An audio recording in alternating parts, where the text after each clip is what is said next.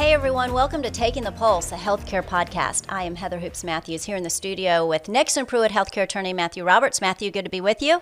Good to be here.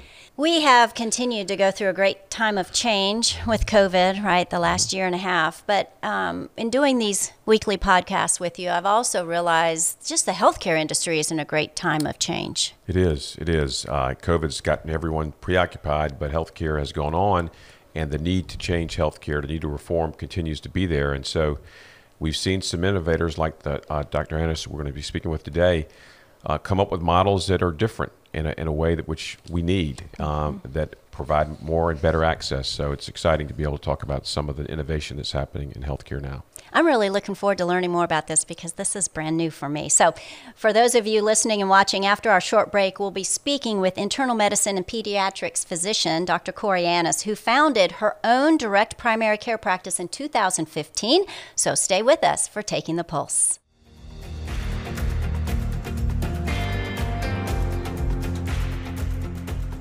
Welcome back, everyone. Joining us today is Dr. Corey Annis, the founder and owner of Unorthodoc, a medical practice that operates without the constraints of insurance in order to provide patients with affordable, relationship driven primary health care. Dr. Annis, thank you so much for joining us today. Well, thank you for asking me. I'm really happy to be here. Now, you practice medicine in the traditional insurance based model, which many of us are probably accustomed to, before creating Unorthodoc. Can you begin by describing some of the barriers to care or other problems that you witnessed with the uh, health insurance system? Sure.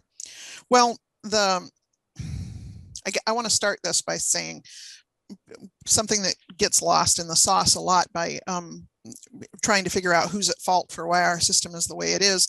Essentially, he who pays the piper gets to call the tune. And the the hard part with letting so much of our care decisions be turned over to outside entities, whether it's governmental, employer based, insurance company based, or whatever, is that um, they those people need to know what it is they're paying for. You want you don't buy anything without um, knowing what it is you're paying for. You know, the, the common person doesn't, and neither do insurance companies, uh, governments, and employers. They want to know what they're paying for. So they first they have to get their nose in your business, which uh, more and more people don't like, and more and more the the number of noses in our business keeps getting bigger and bigger. And when it comes to healthcare, which is supposed to be a, a a trusted and private relationship, that has really created some problems. Um, the biggest um, impediment to having good relationships with our patients, which I think every doctor actually wants, is that the fee for service model that insurance puts out, like fee for service, you know, you come in, you get a service, you pay for it, we're done, it's a transaction. Um, the fee for service model uh, pushes doctors and patients into smaller and smaller time frames for dealing with each other. And this is where the famous you know seven and a half minute appointment comes from because if you're if you have to fight any entity for the money that you would be paid to see somebody you have to keep seeing more and more patients and cramming them into a smaller space to break even. And it so what's wrong with the system the way it stands the fee, fee for service system the way it stands is it incentivizes the wrong things. And on top of um, insurance really only paying doctors for longest time for what we do to you rather than what we do for you, we've ended up with um, the mess that we have today too short of appointments, too many people, not enough doctors, and everybody is mad at everybody about how it's turning out. Um, the I was lucky enough to actually be an owner of the practice that I was in. I haven't worked for anybody um, since I came out of medical school. I've worked for myself, but even working for myself and controlling as much as we could, I, we we were constantly running against the clock, faster and faster as the years went by, and I realized that I came into this business to work for my patients, not for the person or the entity that holds their payment card. Well, that's a good introduction to Unorthodoc's mission, which is to provide easily accessible, low cost health care and a trusting relationship through direct primary care, through the direct primary care model. Can you talk a little bit about direct primary care and how you use that model in your practice Unorthodoc? Yes. Be careful though. When I start talking about direct primary care, I can go on and on. The um, because it's a, it's such an exciting and innovative model, and it's so simple. Um, you know, and it was interesting. It's been interesting to me when I start talking about direct primary care that sometimes I have people who ask me what primary care actually is. You know, what does that mean? Okay. And the fact that many people don't know what that means means that the whole system has failed. Right, right, right. right. yeah, yeah. It is what your health. Lost our way a little bit. Exactly. Yeah. Your primary care is what your, it, it should be the bulk of your interaction with your healthcare system. It should be the place where you get your physicals, where you get most of your urgent care, where you get your preventive advice, where you get um, uh, chronic disease management and hopefully improvement. Um, and that is not what's happening today. Essentially, people are going into what should be their primary care provider, um, their pediatrician, their internist, their family doctor, their OBG, their GYN, and um, they're, they are being quickly triaged and shuttled to the next most expensive level um, to the specialists or, you know, if you've got a primary care doctor who only has five to 10 minutes to do something, they're going to probably default to um, writing a prescription, uh, sending folks for a study, sending them to a specialist, sending them to the emergency room or admitting them to the hospital. And essentially that means that the profit the the money is flowing into the large systems um, and the and the systems are set up to make sure that doctors keep doing that because they can't actually do what they want to do is which is sit down talk to the patient and figure out a, the unique way of dealing with one person at a time. Um, so primary care should be where you get everything uh, uh almost everything. I'm not going to do surgery. Um, but you know the it should be the first place you stop when you've got any question about your health or about illness um, the unfortunate thing with um, the unintended consequence of the Affordable Care Act in trying to mandate that insurance companies pay for a certain amount of preventive care means that when that slops over onto primary care, it takes something that is actually simple and cheap and turns it into something that is complex and expensive. Um, it's like telling State Farm or your auto insurance that they now have to pay for your gas, your oil changes, and your um, regular maintenance. But you've got a different card than the guy standing at the gas station next to you, and you won't get your bill for four months for your for whatever gas you know for the gas that you've just purchased. It creates that kind of yeah. It's it it and it's you know and it's really sad because it that that smoke and mirrors that's applied to the rest of the healthcare industry, not knowing, not having any price transparency. When that's slopped over onto primary care, it becomes a nightmare because th- we should be the easiest, right? We should be the easiest thing to see. So now, um, go ahead. Sorry, I didn't mean to step over you, but I, I'm just so learning about this. So when you say direct primary care, as I understand it, like I, I would pay a fixed monthly fee, right? To have a membership fee where I would um, be able to come see you. And um, it would be different than concierge medicine, I think. And so if you, you could explain like what that what that is, how how you're set up. Exactly. Well, and it, it's a it's a very different model, and it's probably the only model of healthcare that incentivizes the doctor to keep you healthy. Um, if you're if we're direct primary care first of all let me address the direct part basically means taking all the other horses out of the trough that need to be mm-hmm. paid all of the middlemen in between and my patient paying me directly and me being directly responsible to my patient so that's where the direct in primary care comes from and it, most of the models for direct primary care are based on a membership model similar to a gym membership you know, or a membership in a community supported agriculture where you pay for something that you are going to use in an ongoing fashion. You may not know exactly when you're going to use it, but you're going to use it in the future.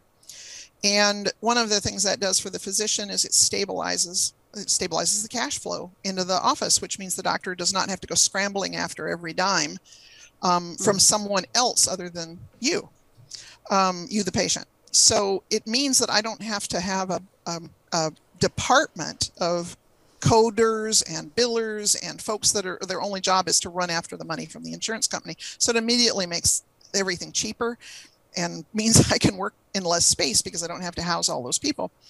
Um, but it then sets up uh, uh, everything else in healthcare is tipped towards you get more money if the patient is sicker.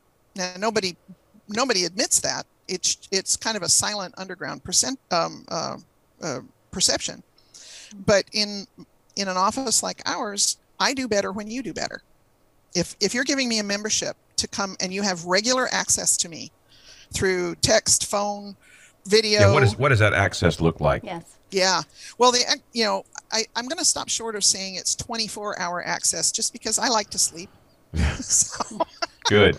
Good. You know, but we have we because we don't have to protect me um, and, and keep the patients coming in and sitting in the office in order to get paid, it means that the way we interact with patients can be can be as broad as the way you would interact with anybody. So we have a secure texting program, which patients love because they can ask me questions when they're thinking about them.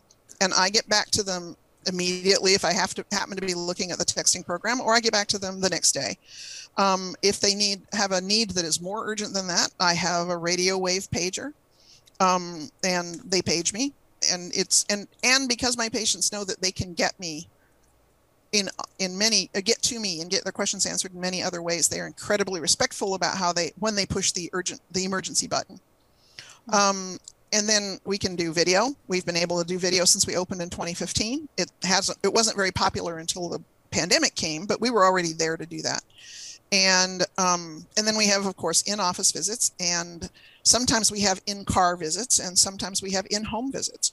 You know so it's the nice thing is for us visit means when the the two of us get together and solve a problem you know or change management or or pat each other on the back because we're doing a great job.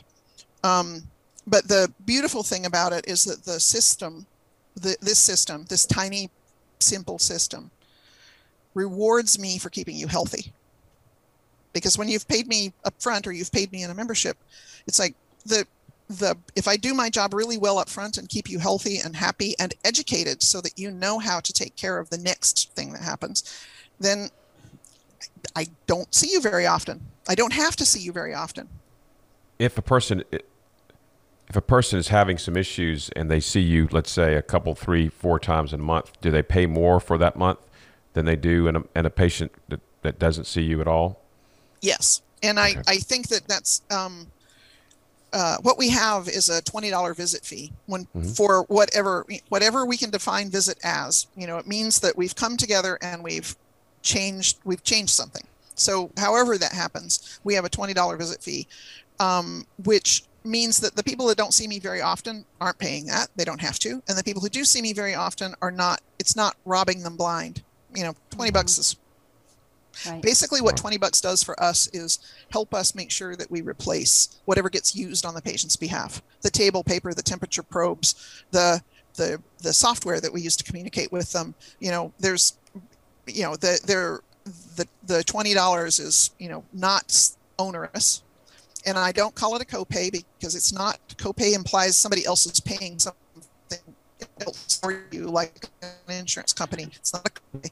We call it a visit fee, but what it is is a sustainability fee. It means the things that that go out from us because you came in. You know, I shouldn't charge everybody else for that. I should just charge the people who sat on the table paper. you, know, so, you, you, mentioned so insurance. we keep our, our monthly. Oh, I was just going to say that. No, the um, the uh, um, the people who who don't need to come in and see us very often don't have to pay that, and the twenty, you know, basically the twenty dollars sustains us you know, so it's best okay. called a sustainability fee rather than a visit fee. But I would have to okay. explain sustainability, and I never have to explain visit. right. You mentioned insurance. What happens with people who want to sign up for a direct primary care program like yours, but they have insurance either through their employer or, or wherever? Um, can they use any of their insurance benefits with you? How does that work? With me, no. But can they use their insurance benefits? Yes. Um, as, and yeah, I want to make sure people understand that the existence of uh, direct primary care is not anti-insurance. You know, insurance needs to. We need to have insurance to insure us against financial calamity. That's what homeowners insurance and car insurance and all other insurance is about. Um, you want to have enough insurance that you don't go bankrupt if the worst happens in any given year. Right. Um, so we encourage our patients to have insurance. Um, we just are sort of innovating a way of taking the simple stuff out of out from under insurance. Um, and so if a patient comes to me with a specific insurance that they want to use for their mammograms or their um, their studies or their labs or their um, visit to um, specialist, uh, I respect I respect that. I, I ask them you know, I ask them to do a little legwork for me, which is, you know, look at their website and make sure they can actually see the person that they want to see on that specific insurance. And then we send the referral to the person that their insurance company pays for. You know, that's a, that's a, more expensive level of care. And those are the kinds of things that insurance should handle. Right. But, but, but, but you don't get payments directly from insurance. No, I don't file them. I Right, don't pay right, them. right, I don't even have the software to process that stuff anymore. Lucky you. yes, lucky me. So yeah, we just don't have to get into that at all. But um, the probably the best, uh, the best. I do want to say something about when people have insurance that's high deductible, which for most people that's like having no insurance at all because Right, everything right. falls on their high deductible insurance plan. Um, if 90 essentially it's almost like a casino because the if 93% of Americans don't reach their deductible in any given year. Or that is um, that's the the the truth. 93% of people don't reach their deductible every year. So they're paying into they're paying exorbitant prices compared to what I can do for them um, just to try to win the um, their deductible lottery. And they're mostly not going to get there.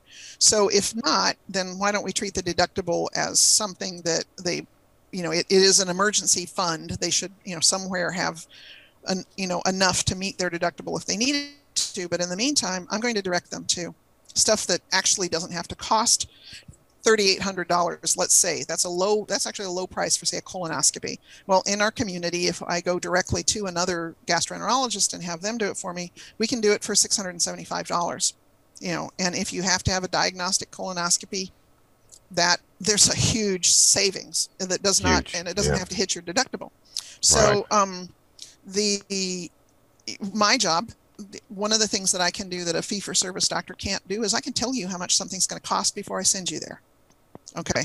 If you ask another doctor uh, who works in fee for service they'll say and you say what's this going to cost me doc? They will say i I don't know. It depends on your insurance. Which is not their problem. which is And not their just- problem. Right. right. right. And there's no way to keep track of it you know there's no way to keep track of it even if we only had four or five major insurers which oh by the way we, that's probably all we do now have now. But um the you can't keep track of it. And so the very people who are supposed to be entrusted with bending the cost curve down have no idea what anything costs. Nothing. So This is really fascinating. oh yeah. Thank you. Yeah, it's interesting. So the, the, the it puts you back in the position of coordinating the care, the primary care physician coordinating the care, which is how it used to be. I, that's what I was thinking. Way, way Yeah, back, it- right? Yes, but it, it no longer because of the way the insurance models have developed. So it's it, that's what makes it unique and, and, and I think attractive to a lot of people because you help them navigate after if they need to go beyond you where to go. Yeah, yeah. It. I really do serve as the the hub at this, you know, at the center of a wheel because I want when they go out, I want to make sure we get that information back and that we're accumulating information on their behalf in the place they need it most, um, which is with their trusted health advisor and with them. Um, you know, we want to make sure that the records that we bring in are as transparent to the patients as they can be, uh, because we we're actually partnering with them to advance their health. And um, you know so folks like that One final question for you today, because I think we need to do like part two, because I have a thousand questions. I'm sorry, Matthew. We can do that. oh i Um, could yeah would- i could would- do it forever Okay, good. Um, and then, then move down to South Carolina because Yeah. I know you're in North Carolina. uh, what about concierge service, concierge medicine? You're you're a little different. Is that right? Yeah we we are different but concierge medicine i think opened the door for this the kind of innovation that we're doing. But i have told people before when i say i do direct primary care and we do this membership thing they say oh you're concierge medicine. And i'm like i have to then qualify it by saying well if you're going to use the term concierge then you need to call us blue collar concierge. Because concierge medicine was, I think, initially set up with the idea that some people would like to have more services from their doctor, more time, more attention, and they were willing to pay for it. Mm. So, uh, concierge practices sprang up that would ta- both take your insurance and charge a, uh, some kind of premium or membership on top to make sure that you had the best possible um, health experience, which also says if you're completely run by Uh, if you take money only from the insurance companies, we can guarantee you will not have the best health experience. But the idea was that that additional money gave the doctors some breathing room, and they could work with fewer patients, and you know have have not have to chase down their payments all the time. Um, and in some ways, I mean, people like that, but it's kind of out of reach for your average Joe. Mm-hmm, mm-hmm. So, you know, we just got rid of the insurance companies and, and started charging people what it actually costs or what we think it actually should cost. And um, so it, it is, it's a, a, Uh, people pay more for their cell phone bill every month than they pay for us. I'll give you an example. The most that anyone pays in our practice this year in 2021 is $55 a month, and that's for an adult who is coming in by themselves. Wow. We do discounts when people pay annually, and we do discounts when a family of four or more joins us. So, you know, it's it's our pricing is really simple, and it's on our website. you know, right. like, speaking of transparency, we, we, we, do need to, to bring you back because that that I, there are lots of questions we could ask. Yeah, and um, I would love. It seems so simple. It seems yeah. like this makes sense, common Which sense. Which is, is what makes it so effective because it is simple. Right. Right. Well, and, insur- and insurance is very complicated. People like me, like this is. Well, insurance is very it. complicated right. by design. So. Right. Dr. Corey Annis, thank you so much for joining us today. Uh, you know, I'm fascinated by what you do, and I do hope that we can have you back on uh, the next edition of Taking the Pulse. Thank you. I would much. love to. Thanks. All right.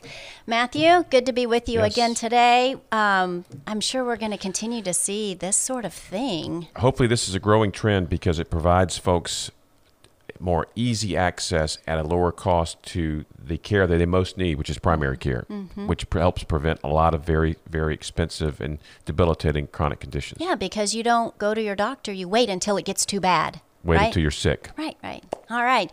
Well, we hope those of you who've been listening and watching today enjoyed this conversation, and we hope to see you next time right here on Taking the Pulse, a healthcare podcast.